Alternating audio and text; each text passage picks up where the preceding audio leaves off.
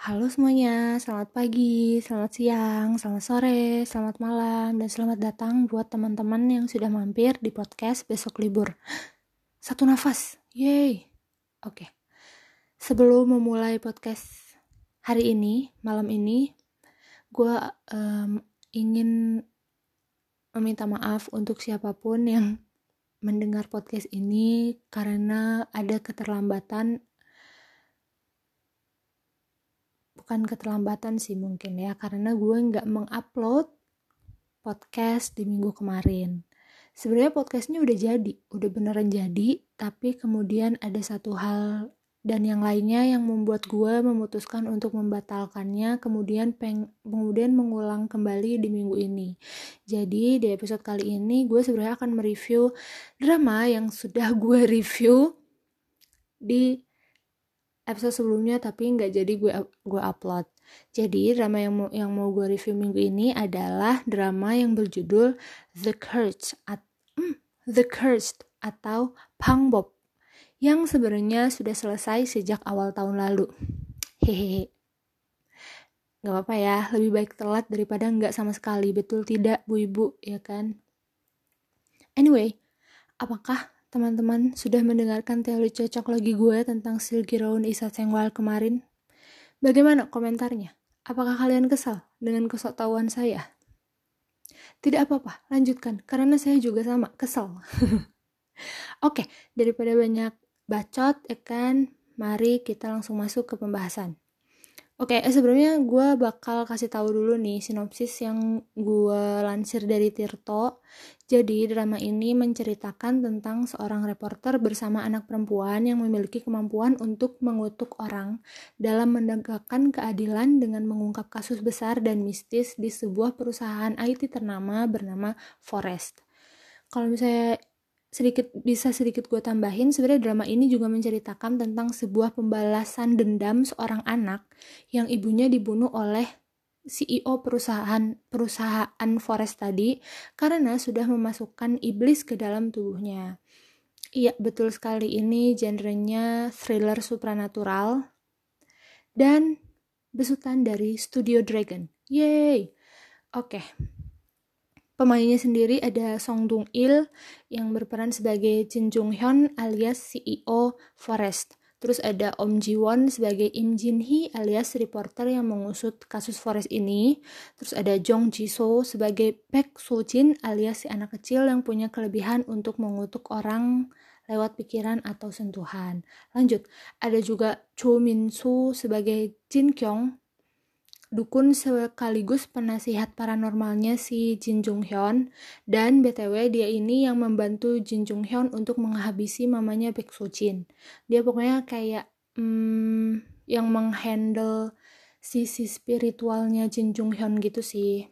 Terus terakhir ada Chong Mun Song. Kalau misalnya kalian ingat, Chong Mun Song ini pasti uh, familiar ya untuk Untuk kalian yang nonton drama Seulgiroun Uisasaenghwal. B T W dia di sini sebagai Jeong Seong-jun, yaitu seorang detektif sekaligus istrinya Im Jin-hee. Di drama ini dia juga ngebantu Im Jin-hee untuk mengusut kasus Forest ini. Oke. Okay. Pertama pertama-tama gue akan membahas dulu sisi ceritanya nih. Oke okay ya, mari kita kupas bersama-sama. Yeay. Jadi garing ya, mohon maaf. Oke, ini tuh sebenarnya berawal ketika mamanya Jin Jung-hyun, uh, kita ini ceritanya kita balik ke masa lalu ya. Jadi mamanya Jin Jung-hyun itu uh, ngajak anaknya untuk pergi ke dukun. Jadi si mamanya ini ingin Jin Jung-hyun dikasih berkat atau semacam bantuan gitu deh, pokoknya agar anaknya sukses gitu. Kalau di sini kayak apa ya? Hmm, apa ya gue lupa namanya. Gitu deh, ngerti kan? Nah, jadi kenapa mamanya mamanya bersikeras mengajak Jung-hyun ke dukun? Karena saat itu dia hampir mengalami kebangkrutan sampai sempat cerai sama istrinya, terus kayak tinggal pisah gitu sama anaknya gitu deh pokoknya. Nah, si dukun ini kebetulan, bukan kebetulan sih, memang diaturnya adalah mamanya Baek So-jin. Yang mana saat itu Baek So-jin, Baek So-jin kecil lagi dalam posisi kritis karena kemasukan arwah jahat. Nah, yang namanya naluri ibu ya kan, waktu itu bukannya manggil arwah yang bisa bantuin kesuksesan si Jin Jung-hyun, mamanya si Baek So-jin ini malah berusaha untuk memindahkan arwah jahat dari tubuh So-jin ke tubuhnya Jin Jung-hyun. Tapi, ya kan, sialnya si ritualnya belum beres, eh kayak udah hancur aja gitu di tengah jalan, entah si energinya mamanya gak kuat atau alasan lainnya. Jadi intinya tuh arwahnya jadi kebagi dua. Jadi yang asalnya si arwah jahat cuman ada di tubuhnya So-jin, sekarang kebagi, kebagi dua, ada setengahnya di tubuh So-jin, ada setengahnya di, di tubuhnya Jin Jung-hyun. Nah, dari situ semuanya kemudian jadi puzzle dan teka-teki yang jujur dibungkus dalam plot yang agak sedikit lambat dan membosankan. Mohon maaf. Ya kan, gue disclaimer dulu nih, gue ingin mohon maaf sebesar-besarnya, tapi gue kayak di beberapa episode tuh sempet ketiduran gitu loh, padahal di awal ngelihat um, story-nya tuh kayak udah excited gitu loh, kayak wow, serem dan ekstrim gitu loh, tapi kayak lama-lama kok makin lambat gitu. Nah itu sebenarnya yang gue sayangkan, padahal menurut gue ini kayak dibuat oleh Studio Dragon untuk meneruskan kesuksesan mereka membuat thriller supranatural setelah The Guest beres. Yang Pak Ildu itu loh, yang uh, si Lee Jae-wook juga main. Kim Jae-wook. Sorry, sorry, Kim Jae-wook. Itu kan apik banget ya, maksudnya kan itu adalah drama pertama di mana seorang polisi itu benar-benar Um, dipaksa untuk percaya hal-hal yang supranatural. Terus kayak pokoknya kayak perdebatan-perdebatan yang gak masuk akal tuh ada di drama itu kan, dan itu berbeda dari awal sampai akhir itu menyenang, bukan menyenangkan, menegangkan, dan gak memberikan waktu untuk gue ketiduran gitu loh drama itu jujur. Nah tapi itu entah kenapa yang drama yang sekarang itu gue sedikit kecewa gitu loh sama Um, drama-drama mereka gitu. Maksudnya di tahun ini gue sempet kecewa gitu sama sama um, Studio Dragon, dari yang pertama dramanya Suyong, terus yang dramanya dia ini, yang dramanya apa tuh namanya uh, Pang Bob ini, itu kayak mengecewakan penggemar setianya gitu, alias gue. Yang mana sebenarnya nggak ngaruh juga sebenarnya gitu kan pendapat gue untuk keberlangsungan P H mereka, tapi ya namanya juga kan orang ingin berpendapat ya kan. Mari kita kembali ke laptop, oke, okay? Supaya tidak terlalu panjang dan membosankan. Lanjut. Tapi lagi-lagi gue dibuat amazed sama bagaimana si kisah ini dibungkus dengan apik dalam sejarah yang menarik sekaligus mengerikan. Karena di beberapa episode tuh dikasih tahu bahwa se- memang ada gitu sejarah si hantu ini tuh kenapa dibilang bukan hantu, ke- ke- si arwah ini tuh kenapa seperti ini tuh karena ini gitu loh, kayak ada sejarahnya. Semua hal itu Um, gak tiba-tiba kayak jeger muncul gitu tuh, enggak. Jadi kayak um, ada udang di balik batu gitu deh pokoknya. Apaan ini gak nyambung, aku tahu ini gak nyambung tapi I'm sorry guys. Lanjut. Terus kayak uh, si kalau misalnya ya lagi-lagi gue harus membedakan, membandingkan drama ini dengan drama The Guest ya, mohon maaf.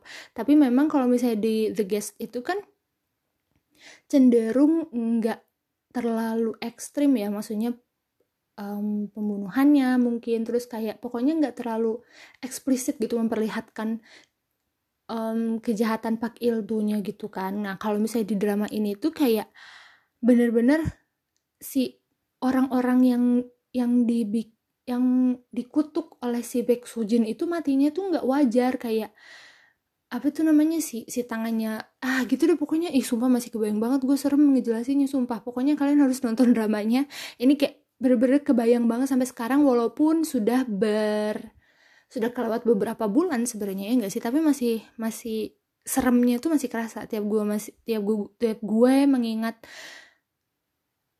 Um, scene itu gue akan selalu merinding sendiri sih pokoknya. Oke lanjut, daripada makin merinding ya kan, mending kita bahas hal yang lain dari drama ini kan. Terus lagi-lagi Studio Dragon menyajikan perdebatan paling kontroversial antara logika dan hmm, apa ya spiritual. Pokoknya yang nggak, yang memang nggak bisa dibandingkan gitu, ngerti nggak sih? kan di dunia ini tuh ada beberapa hal yang memang tidak bisa di diversuskan, di apa ya, di, disatukan gitu, kayak misalnya politik dengan agama. Mau sampai kapanpun politik dan agama kan memang tidak bisa jalan bersejajaran kan gitu, ngerti nggak sih? Dan di sini juga begitu sebenarnya, nggak sih? Um, si detektif alias suaminya Im Jin-hee ini tuh kayak um, lagi-lagi susah dapet bukti gitu, karena pembunuhnya aja bukan manusia kan, ya nggak sih? Jadi kayak lu gimana mau nangkep orang itu ketika lu nggak melihat, ketika si tersangkanya aja tuh nggak melakukan kejahatan secara langsung dan nggak ada buktinya gitu kan. Nah di sini juga gitu kan, jadi kayak, dan terus tuh kayak si suaminya Im Jin-hee tuh tadi siapa namanya, um, Seong-jun. Nah si Seong-jun ini tuh kayak udah kayak, aduh please deh Jin-hee gitu kan, lu oke okay, gitu, maksudnya kayak lu oke okay, lu lu gue gue tahu kerjaan lu itu um, sangat berat dan gue menghargai semua semua usaha keras lu gitu, tapi lu tolong dong mikirnya agak sehat sedikit gitu loh. Kayak semua ekspresinya Jung-hyun eh, siapa tadi Seong-jun, maaf ya.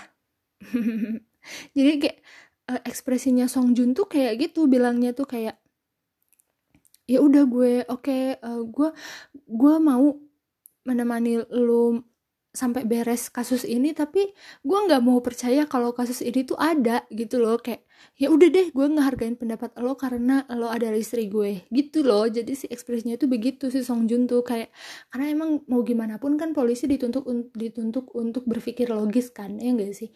Dia nggak bisa tiba-tiba eh dia nih penjahatnya gitu kan, tanpa tahu um, yang sebenarnya atau enggak, tanpa tahu ada bukti atau enggak gitu kan. Jadi ya ya mau nggak mau dia juga harus skeptis sebenarnya kan sama Im Jin-hee itu. Nah terus di awal-awal episode tuh jujur sempat bingung akhirannya ini bakal gimana gitu kan, soalnya drama ini tuh kasusnya sebenarnya udah cukup jelas. Si Jung-hyun itu memanfaatkan data para pengguna aplikasi buatan Forest untuk melakukan kejahatan. Nah tapi masalahnya kejahatan ini tuh tidak terlihat, karena apa? Karena kejahatannya itu santet gitu kan. Gimana polisi bisa nangkep gitu loh, ini kan nggak lucu gitu tiba-tiba um, menemukan menemukan data mereka di di Forest, tapi tuh kok matinya nggak wajar, tapi tuh nggak nggak ada bukti gitu, ya nggak sih? Polisi tahu ini ini buatan Forest tapi tuh nggak ada bukti soalnya santet ya kan. Terus kan bener aja gitu ternyata gitu kan di akhir. Btw gue banyak banget ngomong gitu kan ya hari ini.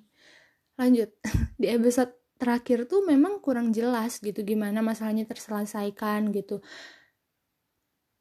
Ya gimana ya, maksudnya kayak gue pikir sisi ini akan di, dijelaskan secara eksplisit sampai akhir gitu kan, karena memang ini yang jadi apa ya, bukan gagasan utama tapi um, hal yang memang nggak bisa disingkirkan gitu, ngerti nggak sih? Gitu loh. Jadi maksud gue tuh kayak ya oke okay, gitu, hal-hal lain mungkin nggak apa-apa nggak dijelaskan di episode akhir, tapi gue sebenarnya berharap bahwa sisi ini justru dijelaskan sampai akhir gitu, apa yang menjadi um, trigger untuk si polisinya bisa nge- bisa nangkep Forest gitu. Kalau menurut gue tuh ya gimana ya, kurang gitu loh, kurang kurang jelas pokoknya si plotnya di akhir-akhir tuh kurang jelas gitu sih menurut gue ya. Pokoknya gitu deh, kalian kalau misalnya ada udah nonton menurut kalian gimana? Soalnya gue kayak gitu deh, capek gue ngejelasinnya. Kok gitu sih? niat niat bikin podcast nggak ini ibu? Mohon maaf. Lanjut. Sekarang gue akan bahas pemeran utamanya ya. Pemeran utamanya yang pertama ada Song Dong Il alias bapaknya Redoxon. Redoxon obat kali ah Redoxon. Jais banget gue, jais tambunan. Astagfirullahalazim. Lanjut. Jadi dia tetap ya, dia tetap di mata gue adalah bapaknya Song Dok-seon. Bodoh amat, dia mau mau mau mau bikin drama, mau mau main di drama ber, berpuluh-puluh kali pun gue akan tetap melihat dia sebagai seorang bapaknya Song Dok-seon. Bye. Oke, jadi gue sebenarnya kaget di sini karena dia benar-benar jadi orang yang jahat, tapi orang yang jahatnya itu bukan jahat yang kayak psikopat kayak di Voice gitu loh, tapi jahatnya tuh kayak jahat orang kesurupan gitu, ngerti nggak? Jadi kayak orang gila gitu loh. Jadi kayak dia kayak kadang ketawa sendiri, terus kayak harus harus ada acting-acting dia yang yang kesakitan ketika di ketika di Pang Bob gitu, terus gitu loh pokoknya. Pokoknya kayak gue jujur kaget gitu karena gue pertama kali melihat sisi ini gitu dalam diri dia gitu ya, walaupun sebenarnya gue kayak udah banyak melihat uh, sisi-sisi yang serius lainnya gitu ketika dia jadi detektif misal, terus kayak ketika dia jadi kepala rumah tangga yang serius yang bukan kayak Um, di keluarganya Eungpal gitu ya nggak sih. Terus ya gimana pun dia memang jam terbangnya juga udah banyak banget kan. Jadi sebenarnya walaupun memang gue menganggap dia sebagai bapaknya Song Dok-seon, tapi itu nggak awkward, tetap nggak awkward, dan di awal episode tuh emang setengah denial gitu tetap gue tuh, dan nggak ikhlas gitu kayak ah masa bapak gue jadi bapak gue jadi jadi jadi orang jahat gitu kan, tapi tapi tuh ya udah ngalir aja di akhir-akhir karena ya dia memang sebagus itu kan. Thumbs up untuk bapak Song Dong Il. Selanjutnya ada Cho Min-soo. Sebenarnya gue beberapa kali pernah melihat acting si ibu ini di beberapa drama dan film, tapi perannya tuh emang jadi orang yang jahat kayak, tapi bukan jadi bukan um, yang dia punya Um, munculnya banyak gitu, enggak, tapi itu memang orang perannya tuh selalu jahat karena memang mukanya judes kan ya enggak sih, tapi di sini dia jadi orang jahatnya tuh beda karena dia kan dukun ya, tapi dukun jahat gitu loh, jadi kayak dia harus perform Pang Bob gitu. Terus kayak sebenarnya nih ya, gue ingin curhat sedikit tentang Pang Bob. Sebenarnya perform Pang Bob itu kayak tricky kalau menurut gue di beberapa drama yang pernah gue tonton sebelumnya itu, ini tuh selalu tricky karena apa? Karena kalau misalnya nggak menjiwai itu udah sampai akhir pun nggak akan dapet tuh si feel-feel dukunnya gitu kan. Nah tapi dia tuh enggak, karena ya balik lagi sebenarnya si perform Pang Bob ini tuh susah ya nggak sih, karena harus kayak, kalian pernah lihat kan yang di Pang Bob eh, yang di perform yang lainnya kayak harus nari-nari gitu. Gue di sini bukan apa ya mendiskreditkan satu budaya di sebuah negara ya, maksudnya emang harus ada gerakan-gerakan yang seperti itu gitu, ngerti kan? Dan itu tuh kalau misalnya nggak menghayati ya gue bilang tadi yang kayak gue bilang tadi itu tuh kayak udah hancur aja gitu, kayak ya hancur nih, awkward gitu kan. Nah tapi si ibu ini tuh enggak, bagusnya tuh enggak, dan dia tuh dapat banget gitu, kayak gilanya tuh dapat banget, gue suka tiap dia lagi perform Pang Bob tuh gue suka banget, dan ini adalah pertama kali gue suka ngelihat orang perform Pang Bob. Nggak jaim pokoknya dia, pokoknya jadi kayak ya udah dia jadi dukun, udah fix gitu loh. Dan B T W spoiler dikit, dia sempat dibikin mati sama Baek So-jin gitu, dan matinya ekstrim juga, terus kayak matinya tuh di gerbong kereta bawah tanah gitu. Kayak uh, di detik-detik mau mau nyampe stasiun si keretanya tuh dia mati, terus kayak orang-orang lain keluar, terus dia diem sendiri gitu di gerbong. Ih merinding sumpah jujur, kayak wow, pengambilan gambarnya salut banget sih ini, tapi enggak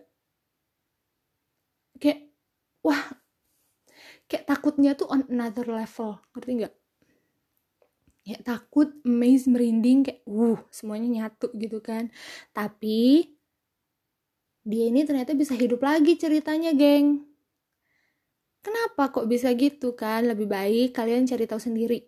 Karena ini ngaruh juga sama jalan ceritanya kan. Kalau misalnya gue ceritain di sini, kalian nggak penasaran, terus nggak nonton dramanya. Hehe. Oke, yang ketiga ada Chong Mun Song alias si dokter Cho Jae-hak di Seulgiroun Uisasaenghwal. Pokoknya ini euforianya entah sampai kapan bertahan, tapi gue akan tetap memanggil dia sebagai Cho Jae-hak. Untuk beberapa minggu ini, at least untuk beberapa minggu ke depan, gue akan memanggil dia sebagai Cho Jae-hak. Jadi kalau misalnya kalian sempat dengar di podcast sebelumnya, gue juga sempat bilang kan kalau gue tuh ngerasa canggung lihat Chong Mun Song ketika ada di Seulgiroun Uisasaenghwal. Karena itu, karena sebelumnya gue nonton drama ini, dan di sini tuh dia jadi kayak detektif yang berkarisma gitu loh, yang nggak ada ketawa-ketawanya sama sekali, yang nggak, ah pokoknya yang yang nggak cengengesan gitu, kayak beda banget pokoknya di sini. Terus kayak dia tuh ceritanya di sini tuh cacat dan pincang gitu, karena gara-gara satu kasus gitu deh pokoknya. Itu nggak penting sih, jadi kayaknya nggak diceritain juga. Tapi tuh itu dia, gue kayak beruntungnya Seulgiroun Uisasaenghwal tuh munculnya setelah drama ini gitu. Kebayang gak sih kalau misalnya drama Seulgiroun Uisasaenghwal muncul duluan, terus drama ini muncul kemudian, wow, mohon maaf bapak, gitu kan, ini maksudnya gimana gitu kan. Tapi ya keren sih pokoknya, dia um, cukup keren menjadi seorang detektif yang gak percaya sama hal-hal spiritual yang gak ada buktinya gitu sih. Terus sebenarnya cerita banyak tentang Chong Mun Song itu sebenarnya gue lebih banyak lihat dia jadi figuran di drama-drama yang lain gitu, kayak ya udah muncul selewat muncul selewat gitu, jadi nggak banyak ingatan gue tentang dia gitu. Um, dan mohon maaf nggak spesial gitu kan untuk untuk gue sih, karena mungkin ya itu dia, gue meli- gue selalu melihat menemukan dia menjadi seorang figuran doang gitu, nggak pernah jadi pemeran utama gitu kan. Terus kayak oh ya udah bagus gitu loh, ya udah ya oke bagus ya bagus selamat gitu loh, kayak oke nggak spesial gitu. Tapi um, ketika dia menjadi seorang detektif tuh jujur gue nggak bisa menjiwai sih ya, walaupun memang dia bagus gitu aktingnya di detektif gitu, tapi ya belum ada, nggak tahu sih gue, nggak entah, entah terlalu kritis atau entah terlalu sok tahu apa gimana, gue kayak nggak nggak menemukan feelnya gitu. Nah sebenarnya kenapa gue bisa begini, karena ini berhubungan dengan alasan selanjutnya.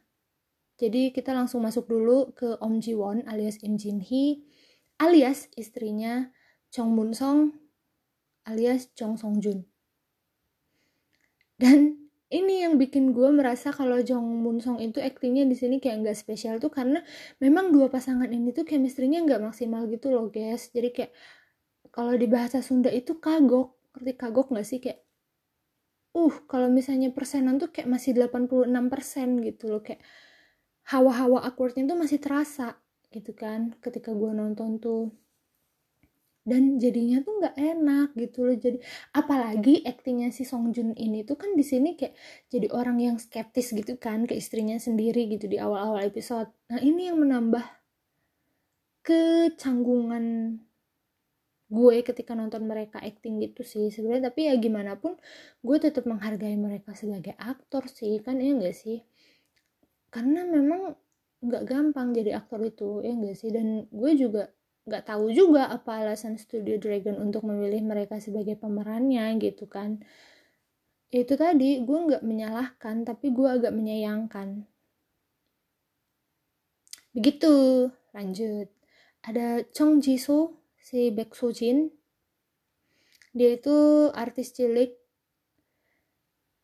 yang gue baru pertama kali nonton aktingnya di drama ini.